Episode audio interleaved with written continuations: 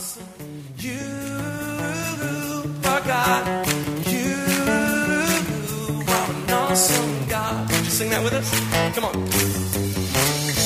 pray that as you listen to this message, you will be challenged and encouraged through God's Word. Here at Heartsease Family Life Church, it has always been our desire to see people's lives totally impacted and changed. His Word promises to accomplish that. For more information in regards to our church, you can call us at 225 274 1607 or visit us on the web at www.hflc.us. We look forward to hearing from you. Be blessed now as you listen to God's Word.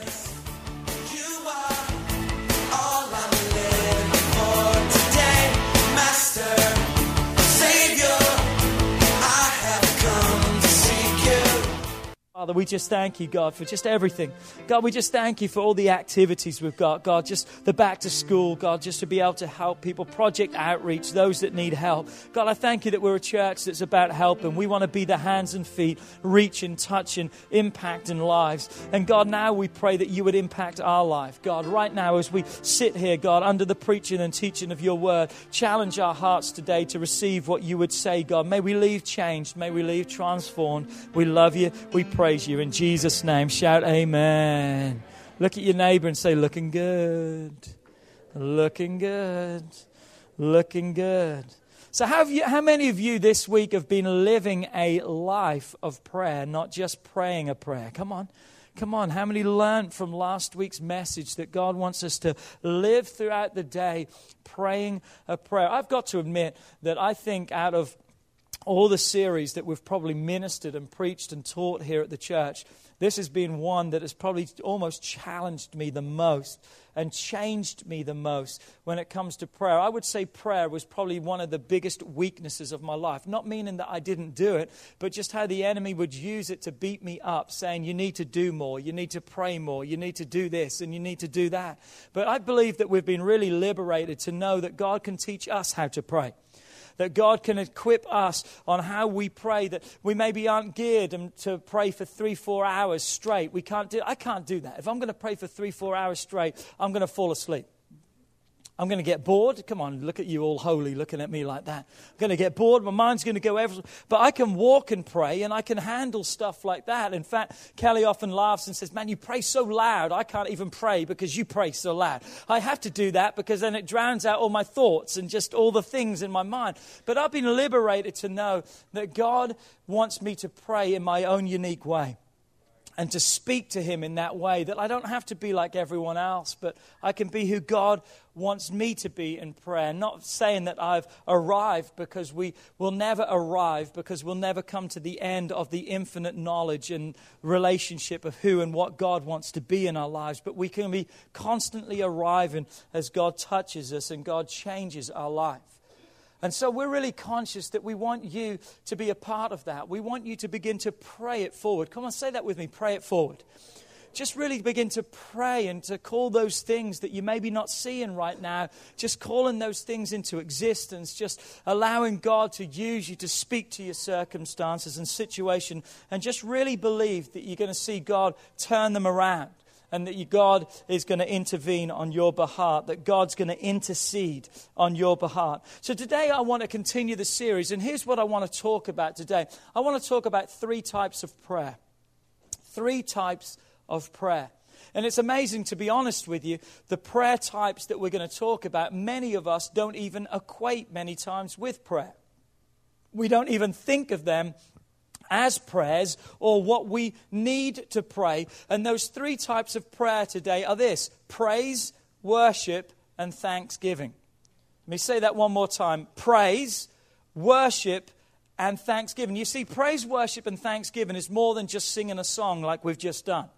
It's more than just corporately singing a song and being involved in praise and worship in church, as important as that is. And we're going to talk about that a little bit later, greater, in a greater depth. But praise and worship and thanksgiving are something that must come from our heart. There's something that must be alive inside of each one of us. Come on, they're a way that we can communicate with God. We can praise God.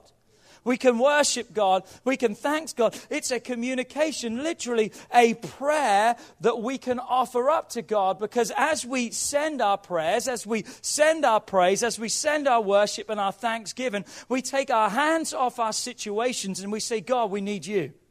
We need you to move. We need you to be involved. So many times we think of prayer as just coming to God and praying for all our stuff. But I want to tell you, praise, worship, and thanksgiving are types of prayer that each one of us needs to pray every day. They're some of the simplest prayers that we can pray. God, I just thank you. That's a simple prayer. Come on now. God, I just want to praise you right now. God, you're, you're wonderful. That's worshiping God simple prayers that we can pray, but yet prayers that can carry such powerful spiritual breakthroughs and strength to your lives. As you sit down to try to individually define them, sometimes it can be a challenge because they are very similar in nature and they function almost the same way. And what we've done is we've tend to package them all up as one thing praise, worship, thanksgiving to God.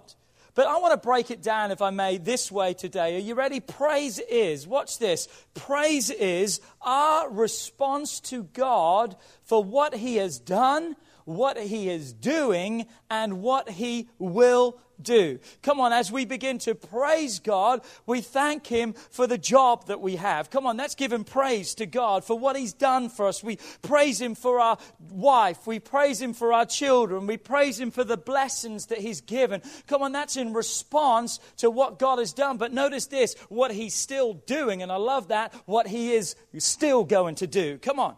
It doesn't end what God has for your life. You haven't come to the end. You're just in the moment of where you're at, but God's got more for your life. So as we praise Him, we're responding to God in that way. You ready? Worship is, love this, worship is our response to who God is.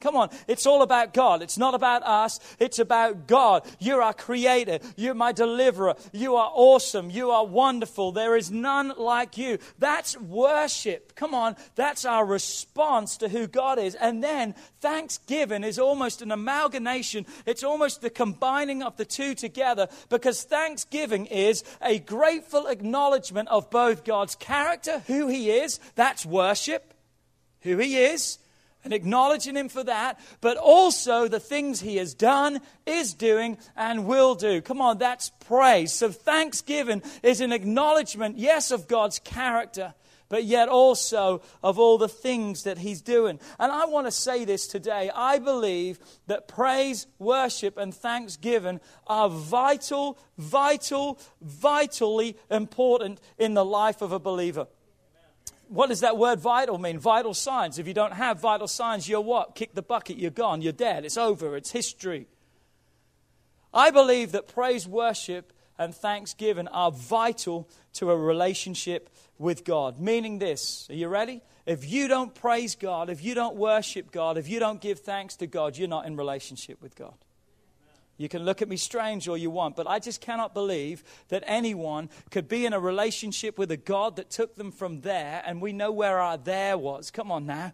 We know what the sin and we know the sickness and the bondage and the filth. We weren't the nicest people. Hate to break it to you, but you weren't the nicest people before God came into your life. But then God transformed you, didn't He? He removed you from that place. You're now a new creation in Christ Jesus. You're not the same person you used to be. So I'm telling you, if you haven't haven't got a thanks, if you haven't got a praise, if you haven't got a worship in your heart, then you're not saved.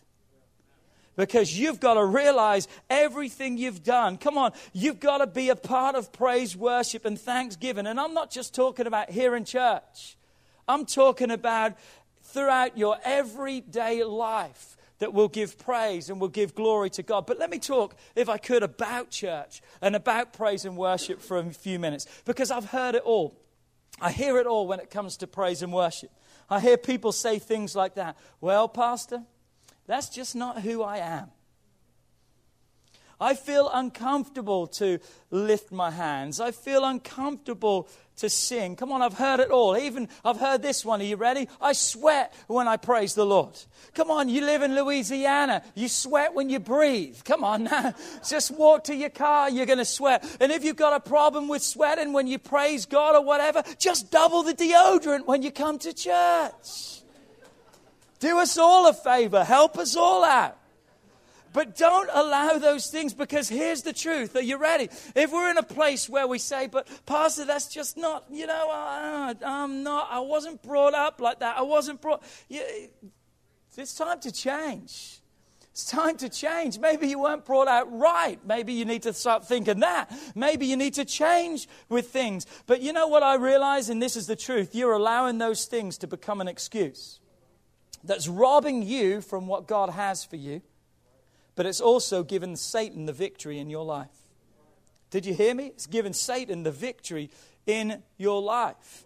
I know in my life, I've just got to be real with you right now, okay? I know in my life, God has done so much for me.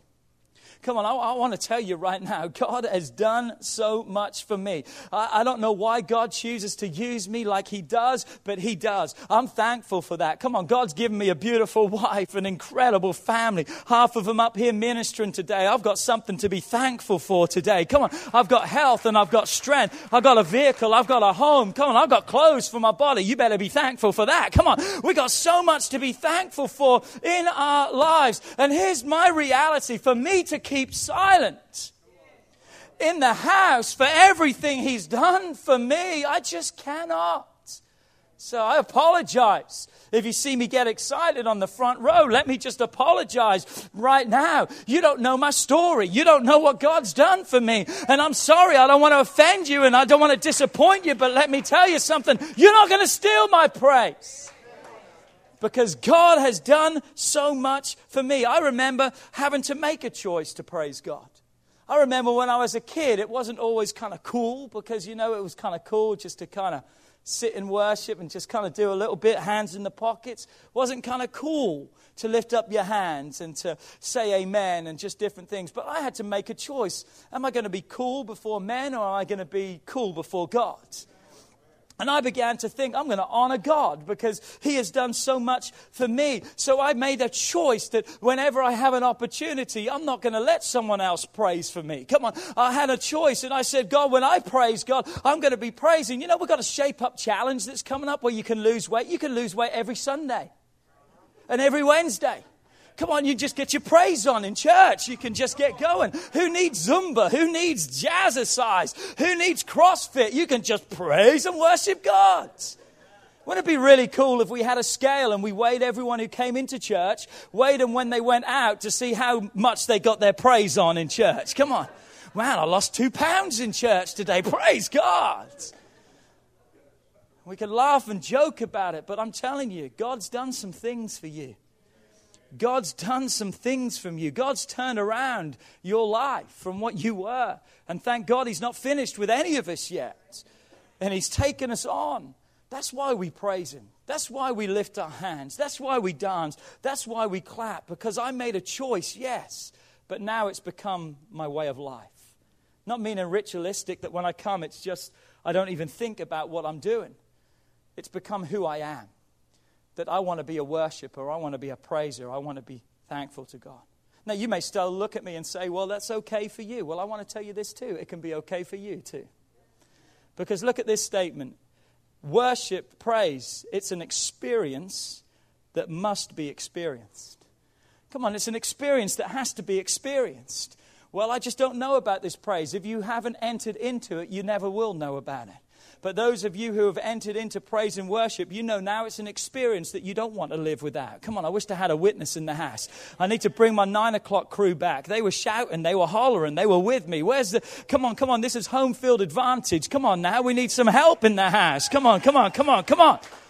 Praise and worship is an experience that we need to experience. And I, trust me, I know it's in you. You know why I know it's in you? Because I've seen some of you at the ball field.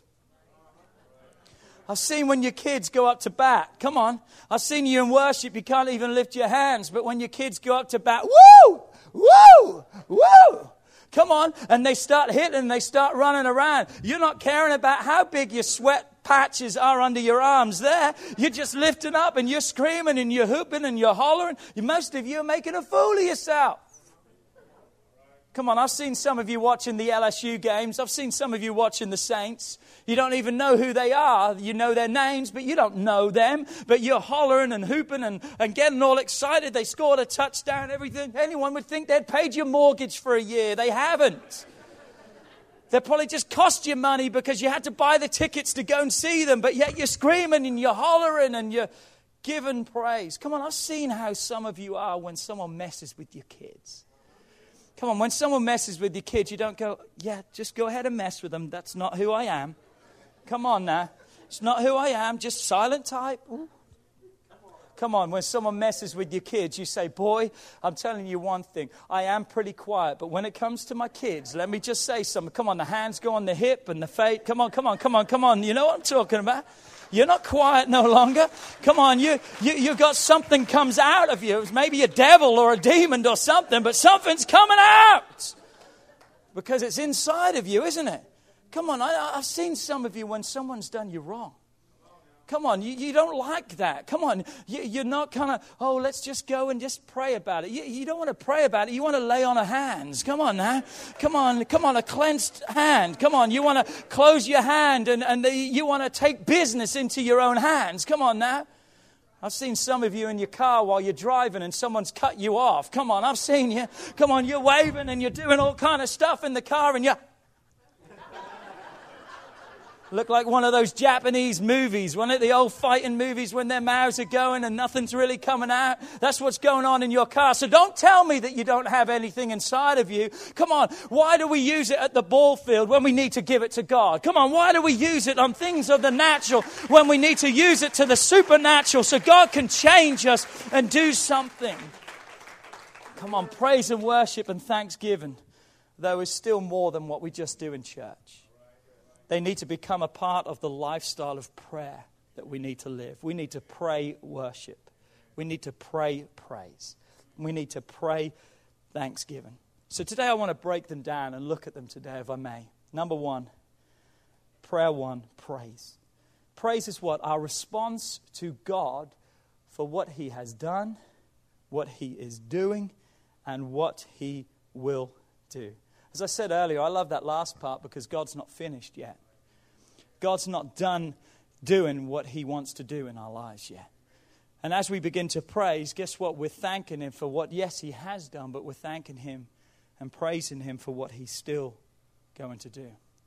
There's a saying that we were brought up with when we were kids, and I'm looking at Andrew and his family, and he was brought up in the same generation as us. And the saying that we were brought up in was this there's power in praise. That's what we were told. Come on, we praise God because there is power in praise. It's not just, a, uh, it's not just an acronym, it's not just a, an empty statement. There is such truth in that. There is power in praise. Look at Psalms 22, verse 3.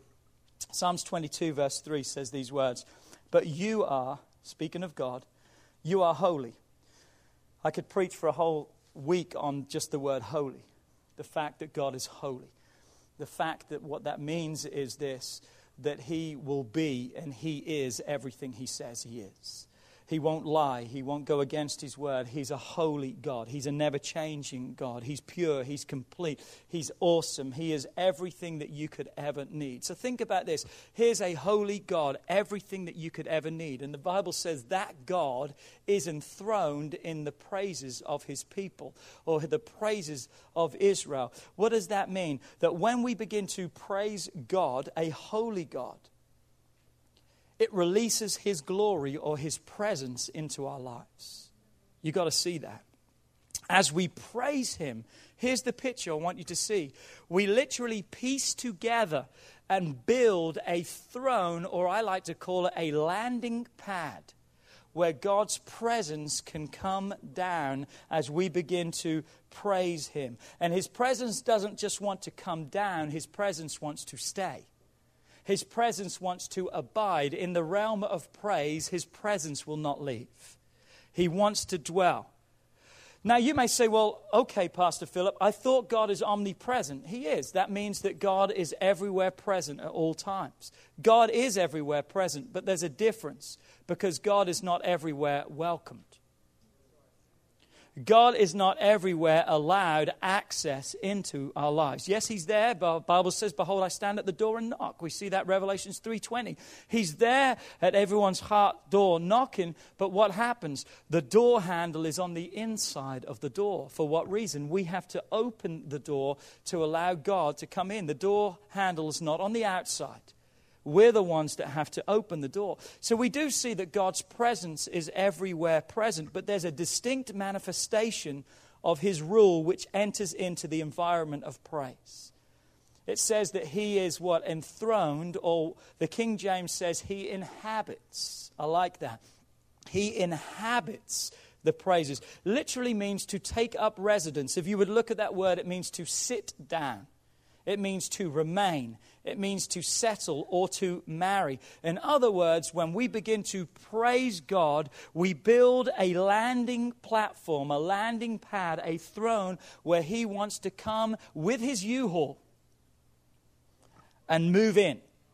Come on, we're not talking about a couple of suitcases. Come on, that's a visitor. We're thankful for when visitors come, but we're also many times thankful for when visitors leave. Good to see you. Take care. Bye. Thankful when they come. That's not what we're talking about with God. We're not saying, God, pack an overnight bag because I just need you right now for this circumstance and situation. But that's how many Christians live because they don't understand praise. Praise sets up the house, praise prepares the room, praise welcomes God to come, that He doesn't just visit, He moves in with everything that is accompanied with Him. Man, praise is powerful. Praise is so powerful. So, as we begin to praise Him, He doesn't merely visit us, but He wants to partner with us and see our relationship with Him grow and grow. That's powerful. That God wants to partner with my life? Yes. He wants to help me, He wants to change me. But you know what else we can see? We can see in this passage the power of praise because look, we're going to put up the next slide with the following verse. So, verse 3 says, But you are holy, God. You are enthroned in the praises of Israel. Read verse 4. Our fathers what? Trusted in you. They trusted and you delivered them. Here's the thought. Are you ready? Praise, trust, deliverance. What an incredible prayer for us to be able to pray.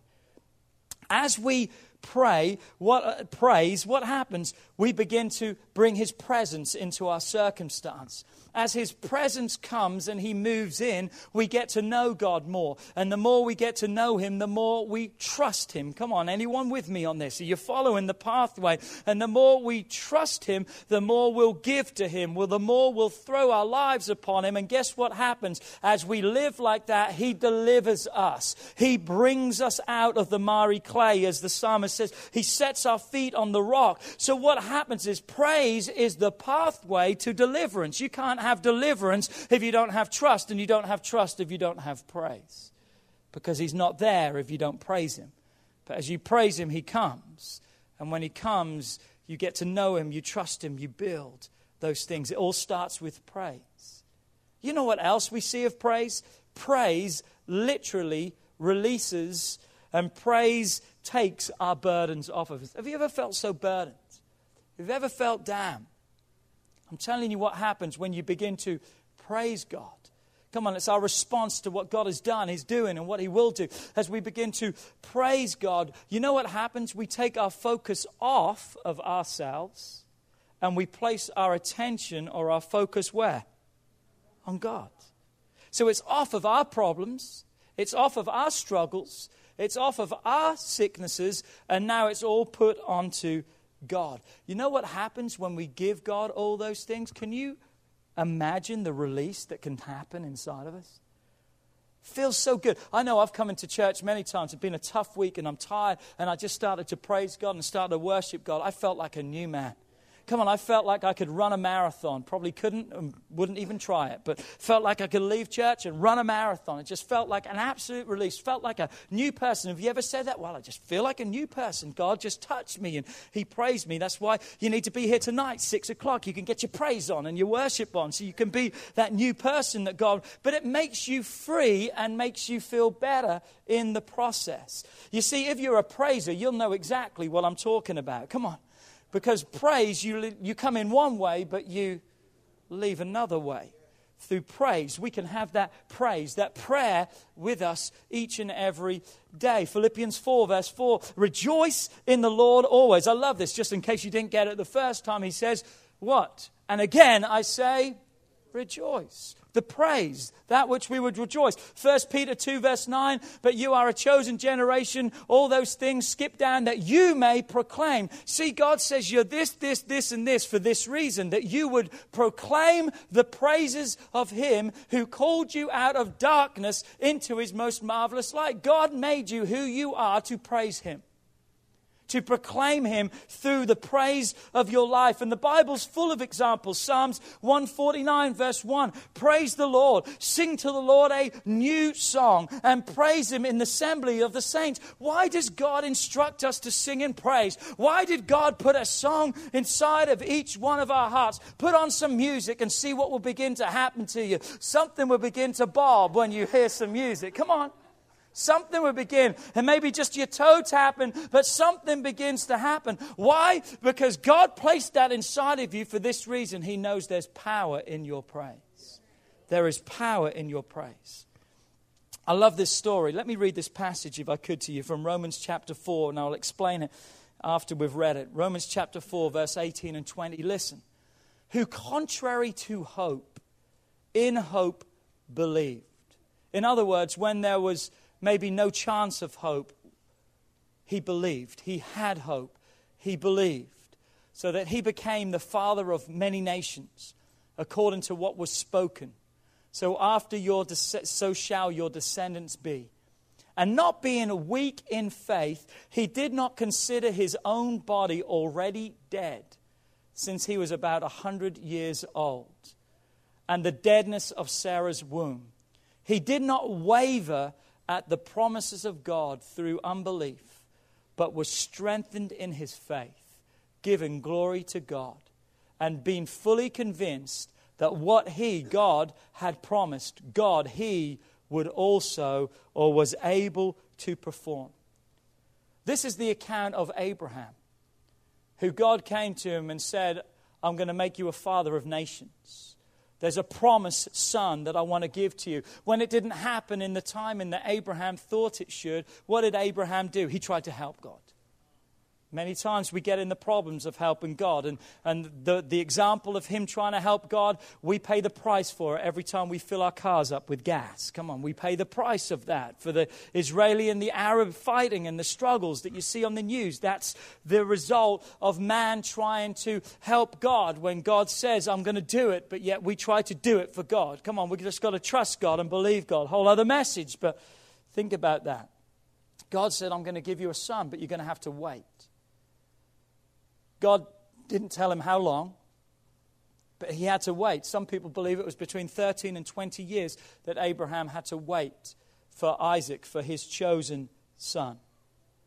But in the process of waiting, here's what happened Abraham turned 100 years old, his wife Sarah turned 90.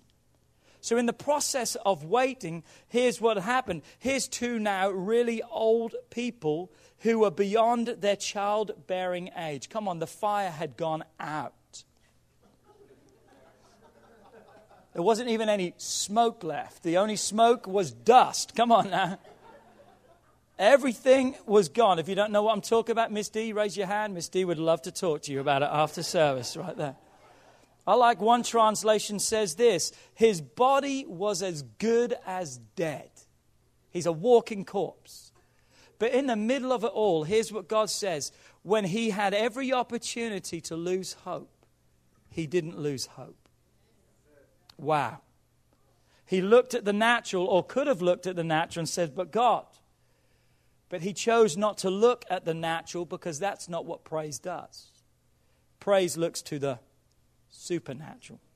Praise trusts God. So, what does he do? Verse 20, look what it says. So, he did not waver at the promises of God through unbelief. He kept praying and he kept believing. The New Living Translation says this In fact, his faith grew stronger, and in this he brought glory to God. How did he not waver in his faith? How did he not lose hope? Because he praised God. Come on, he brought the glory to God. He gave glory to God despite his circumstances. Man, I wish I had a witness in the house today. Despite the struggles that he was going through when it looked like in the natural it was over, there was no way. He still began to praise God and trusted God even in the greatest hopelessness of his life. He brought glory and said, God, you're still able to do it because you've done it in the past, you've done it for me now, and God, you're going to do it for me in the future. You see, he did not see his hopelessness because he looked to God. He turned the attention off of him, the fact that he was a walking corpse. He turned the focus off his 90 year old wife. He turned his focus off of their deadness and the circumstances and everything that was stacked against him. And he put it all on God. Come on, say with me, all on God. That's what praise does. Puts it all on God. That story can be your story too. Now, we're not condoning 60, 70, 80 year old people having kids. That's sick. That's not God. We said that last service. That's not God. That's sick. But whatever your circumstance and situation that you may think is dead, maybe it's a doctor's report and there's no hope. Maybe it's a marriage. Maybe it's family that you've just been through addiction and through that cycle, and you can look and, and the enemy tells you it's hopeless, and maybe you want to give up. I want to tell you right now that the story of Abraham, don't waver. Keep praising God. Keep praising. Why would I say that? Look at this statement praise makes God's way possible. Come on, praise makes God's way possible. I didn't say praise makes your way possible because that's why we're in the problems that we are because of our way. But praise makes God's way possible. For whatever reason, God wanted to wait in that circumstance. For whatever reason in your life, God's maybe got you in a holding pattern, but He's got it for a reason. And until we begin to praise Him, we're never going to be released into that. Until we take our focus off ourselves. Come on, we need to start praying some praise each and every day.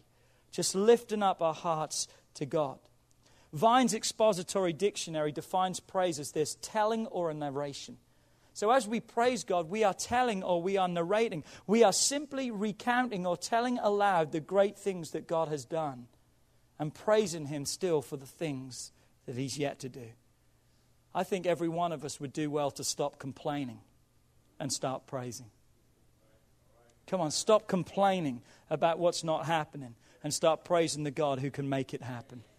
Come on, stop complaining and grumbling and moaning and start praising because He hears everything we say. God hears everything we say. And He hears the things that we don't say because the Bible says He knows our thoughts are far off and He knows our hearts. So even if we don't say it, God still knows. And here's the question that I had to write down as I was preparing this message that God challenged me with, and that was this What's God's hearing from my life? What is God hearing from my life? Is he hearing one thing on Sunday, but then another thing on Monday?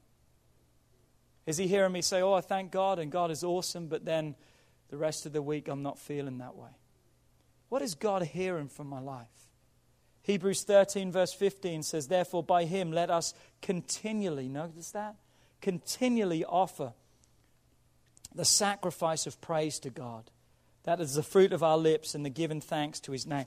That word sacrifice there can mean a number of things. We've made it to mean this and not wrong, but we've made it to mean a sacrifice. Means when we don't feel like it. Have you ever come into the house and not felt like praising God?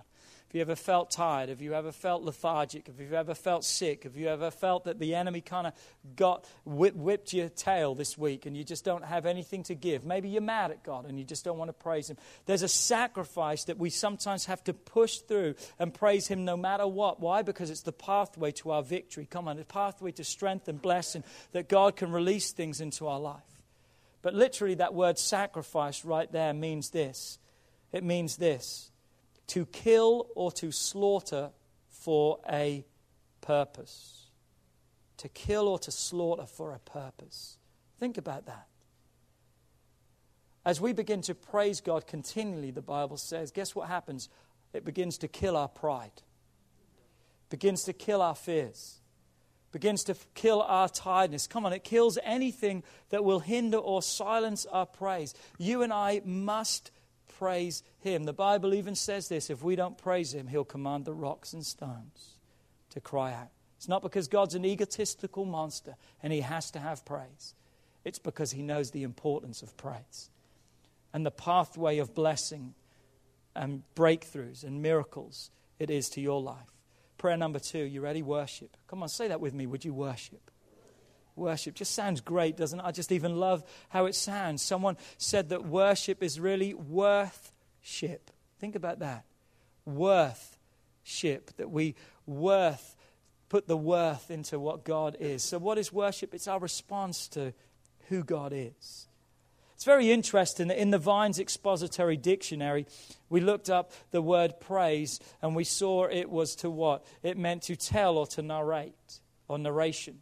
If you were to look up the word worship in there, you know what it would say? It would say this not fully defined in Scripture.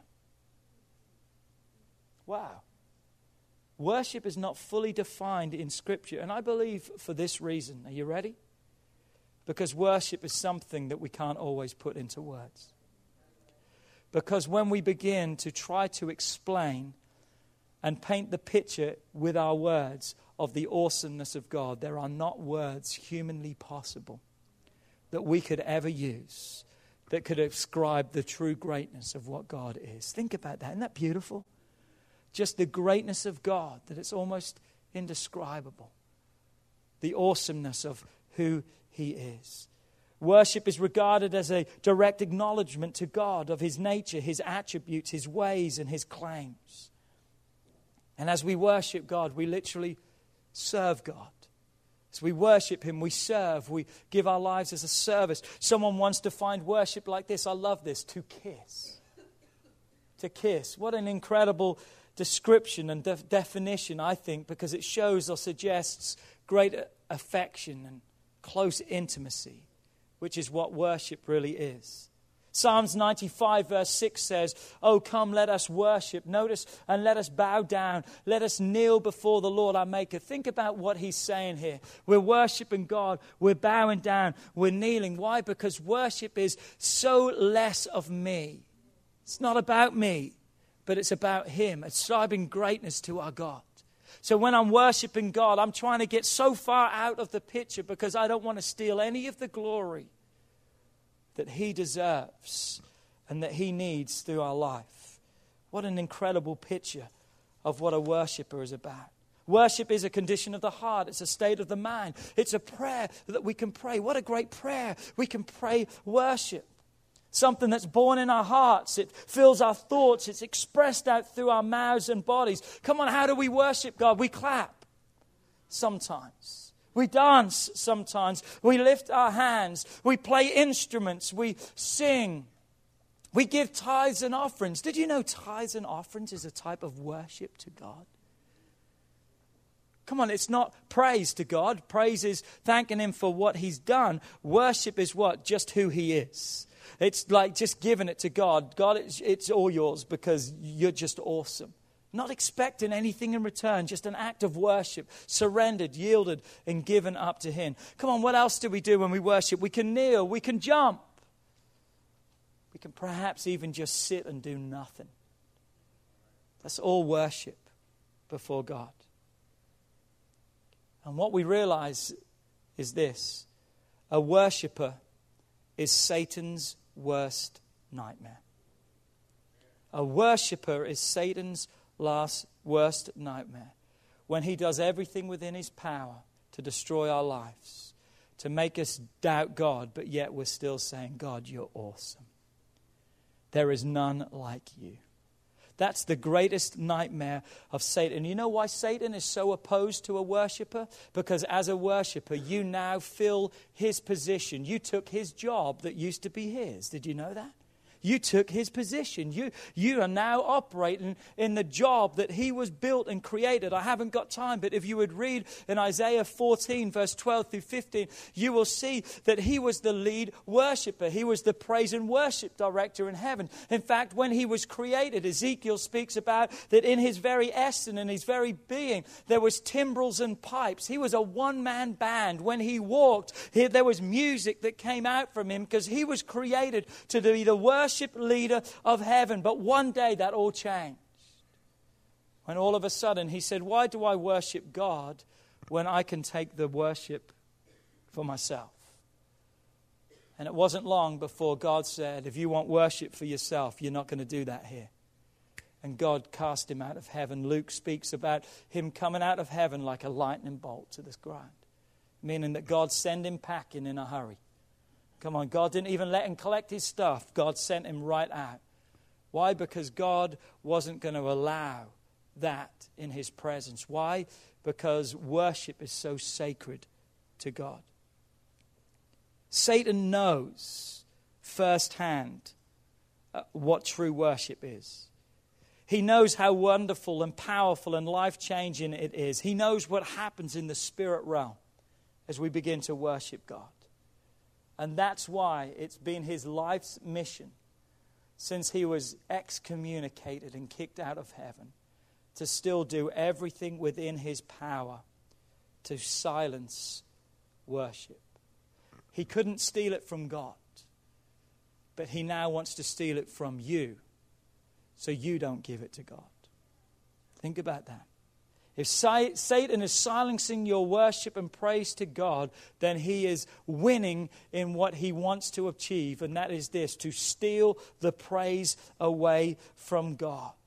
Come on, we cannot allow Satan to steal our worship. He uses circumstances and situations. But the first thing we need to do is throw our hands in the air and say, God, you are awesome. You're incredible. As we begin to worship Him and then we begin to praise Him and say, My focus is off of those things and my attention is fully on you. Look what the Bible says in John 4, verse 23. Bible tells us God is looking for those who desire to worship God for who He is.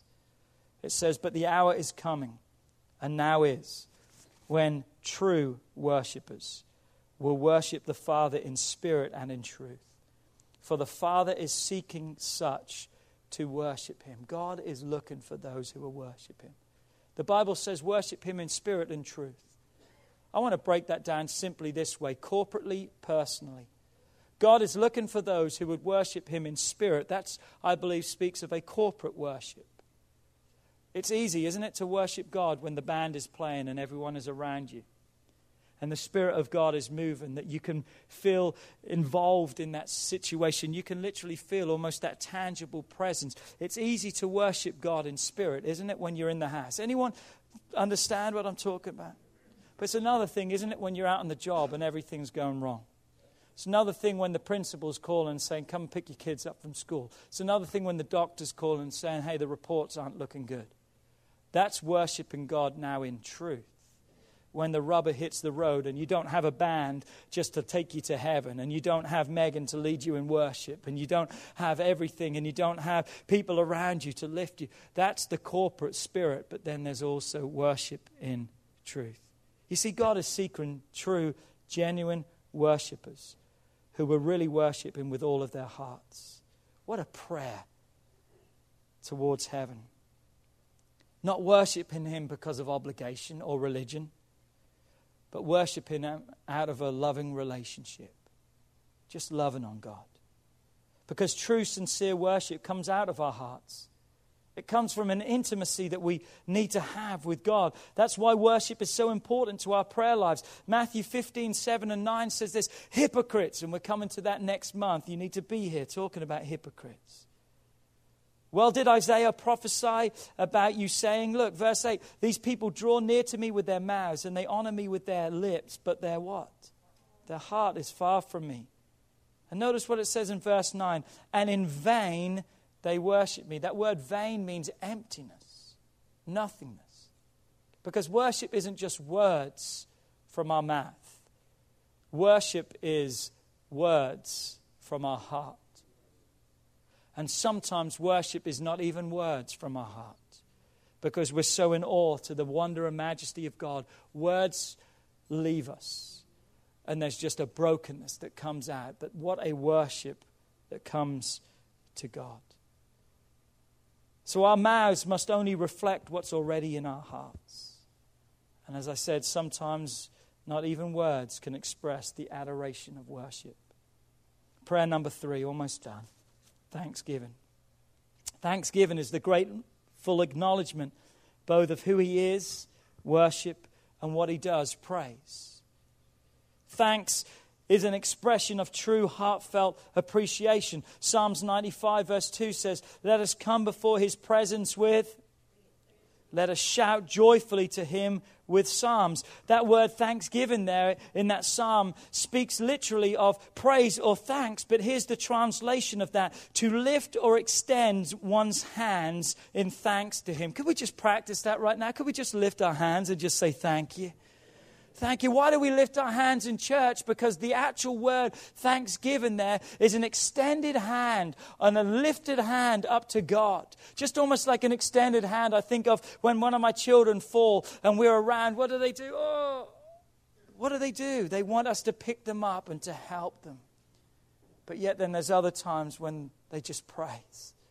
What a beautiful image and picture of thanksgiving. Psalms 104, verse 4 says, Enter into his gates with thanksgiving, into his courts with praise. Be thankful unto him and bless his name. Be thankful.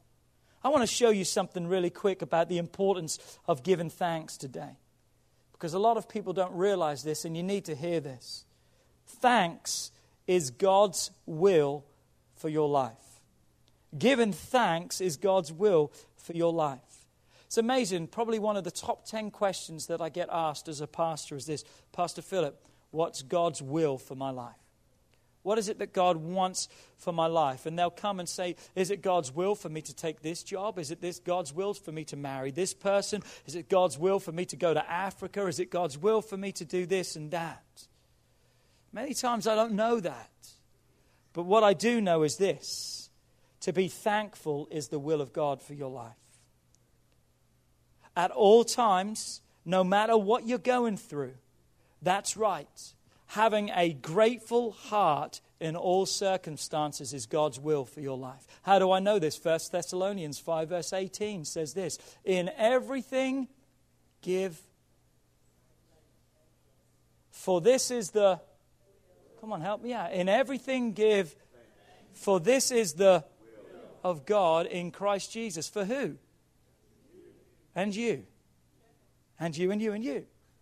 But notice that, that thanks releases the will of God. Or I want to say it this way thanks releases me into the will of God for my life. Notice the Bible doesn't say for everything give thanks. It says in everything. There's a big difference. Come on. I'm not thanking God when I'm sick. You don't, well, thank you, God, for making me sick. Really great. I love it. No. Thanking God. God, I may be sick, but God, you're still my healer. And I thank you, God, that I'm alive still to pray and believe. Come on, there's a difference between for and in. And we've got to in everything. We've got to begin to give thanks. That means what? That means living out God's will for your life is living a life of thankfulness unto God. Which simply means being aware of the common everyday blessings that God has given us. Our health. What a blessing our health is. Now, some of us can say, well, I could be healthier. You sure could be, but you could be sicker. Start thanking God. Come on, our freedom. Well, I have kind of freedoms and this. You could be a lot more bound than what you are. Just start thanking God for your freedom. The abilities that you have. Never taking things for granted, but being thankful. You know, being thankful also means that you thank God for the people that He's brought into your life. Come on, some of you have had some wonderful people that God's brought into your life just to do life with. But like we said in the last service, we're also thankful for some of the people God's taken out of our lives too. God gives and the Lord takes. But what did Job say? Blessed be the name of the Lord. Notice the thankfulness when God gave and God takes, but God's still the same in every situation. It's so important that we are thankful because being thankful closes the door on complaining. Look at this statement true prayer corrects complaining and promotes gratitude and thanksgiving to God. True prayer corrects complaining and promotes gratitude. What are you talking about? A prayer of praise, a prayer of worship, and a prayer of thankfulness will correct the wrong prayers of complaining and moaning and grumbling, but will begin to ascribe greatness to God and trust God and thank God for everything that He's done. To complain is an ever present temptation in each one of our lives. You don't have to practice complaining. You don't even have to learn how to complain. It comes naturally, unfortunately. I like this, what Megan posted on Instagram on Thursday. Look at this. It says this It doesn't matter if the glass is half empty or half full. Be grateful or thankful that you have a glass and there is something in it. Don't you like that?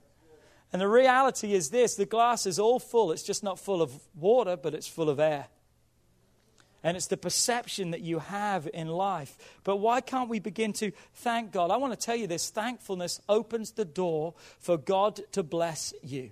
If you look and you think someone else is more blessed than you, instead of grumbling and complaining, maybe they thank God for more than you.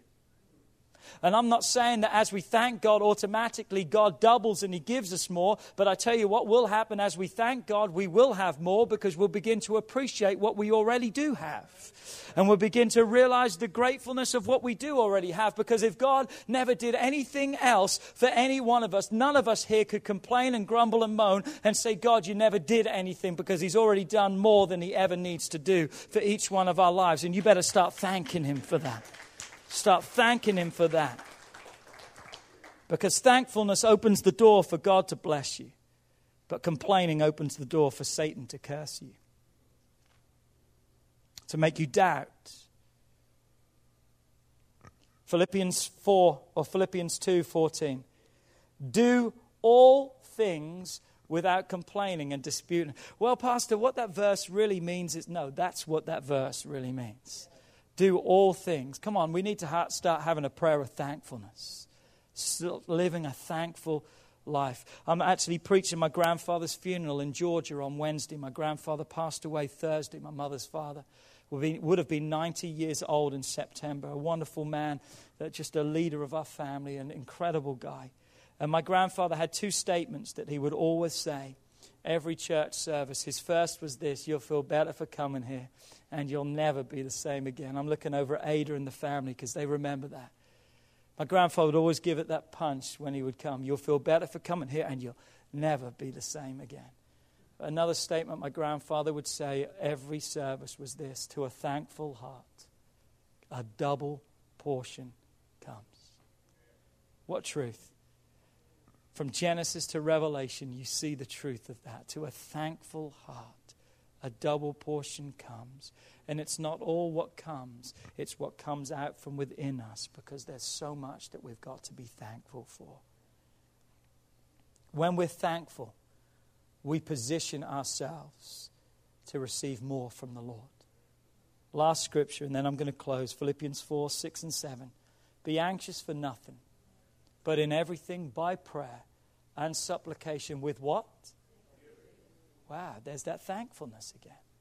With thanksgiving, let your requests be made known to God. See how prayer can be a prayer of thanksgiving. I've got to be honest with you. I would say 50 to 60% of my prayer when I pray to God is praise, worship, and thanksgiving.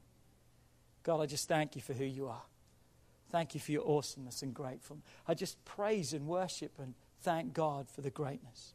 Be anxious for nothing. Let your request be made known to God. And the peace of God comes when we praise, when we worship, when we thank God. And it will guard our hearts and our minds. Praise, worship, and thanksgiving are some of the simplest prayers that we could ever pray, but yet some of the most powerful and life changing because they'll change everything about us as we praise and we worship and we thank God with our prayers, you know what happens? Heaven comes down to earth.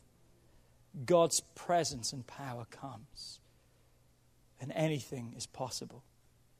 As we praise and worship and thank God with our prayers, we keep the focus on the Lord and take all the attention off of ourselves. I don't know about you, but that's the type of prayer that I want to pray today. I want to pray a prayer of praise, which is a powerful prayer. I want to pray a prayer of worship, which is a prayer of adoration to the greatness of my God. And I want to pray a prayer of thankfulness, gratitude for what not that I could have.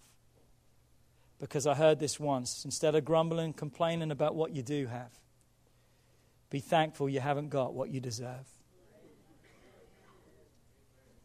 That's the kind of prayer that we need to have. Would you stand to your feet with me today? Precious Jesus. Praise, worship, and thanksgiving.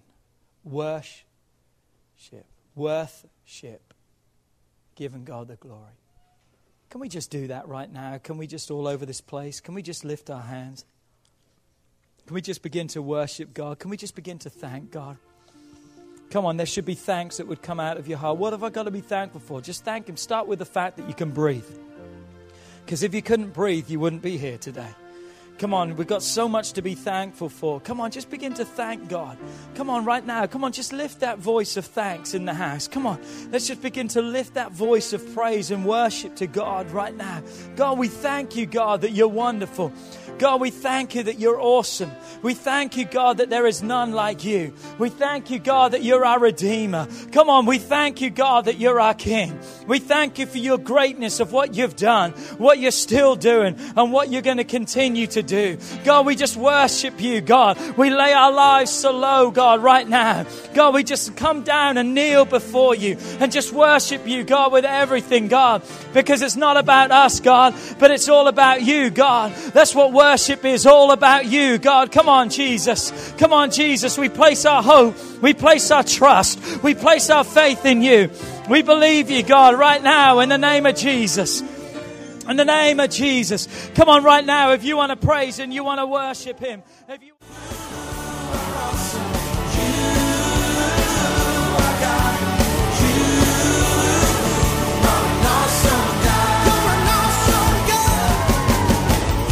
would like to thank you for listening to this message today. We pray that your life has been challenged by what you've heard, but we also know it will be changed as you put God's Word into effect. At Heartsease Family Life Church, our doors are always open to help. If you need any more information or just a friend to listen, we are here. Call us at 225 274 1607 or email us at pastorp at hflc.us. Remember, put God first in your life and everything you do will prosper. We look forward to seeing you soon. God bless. Master, Savior,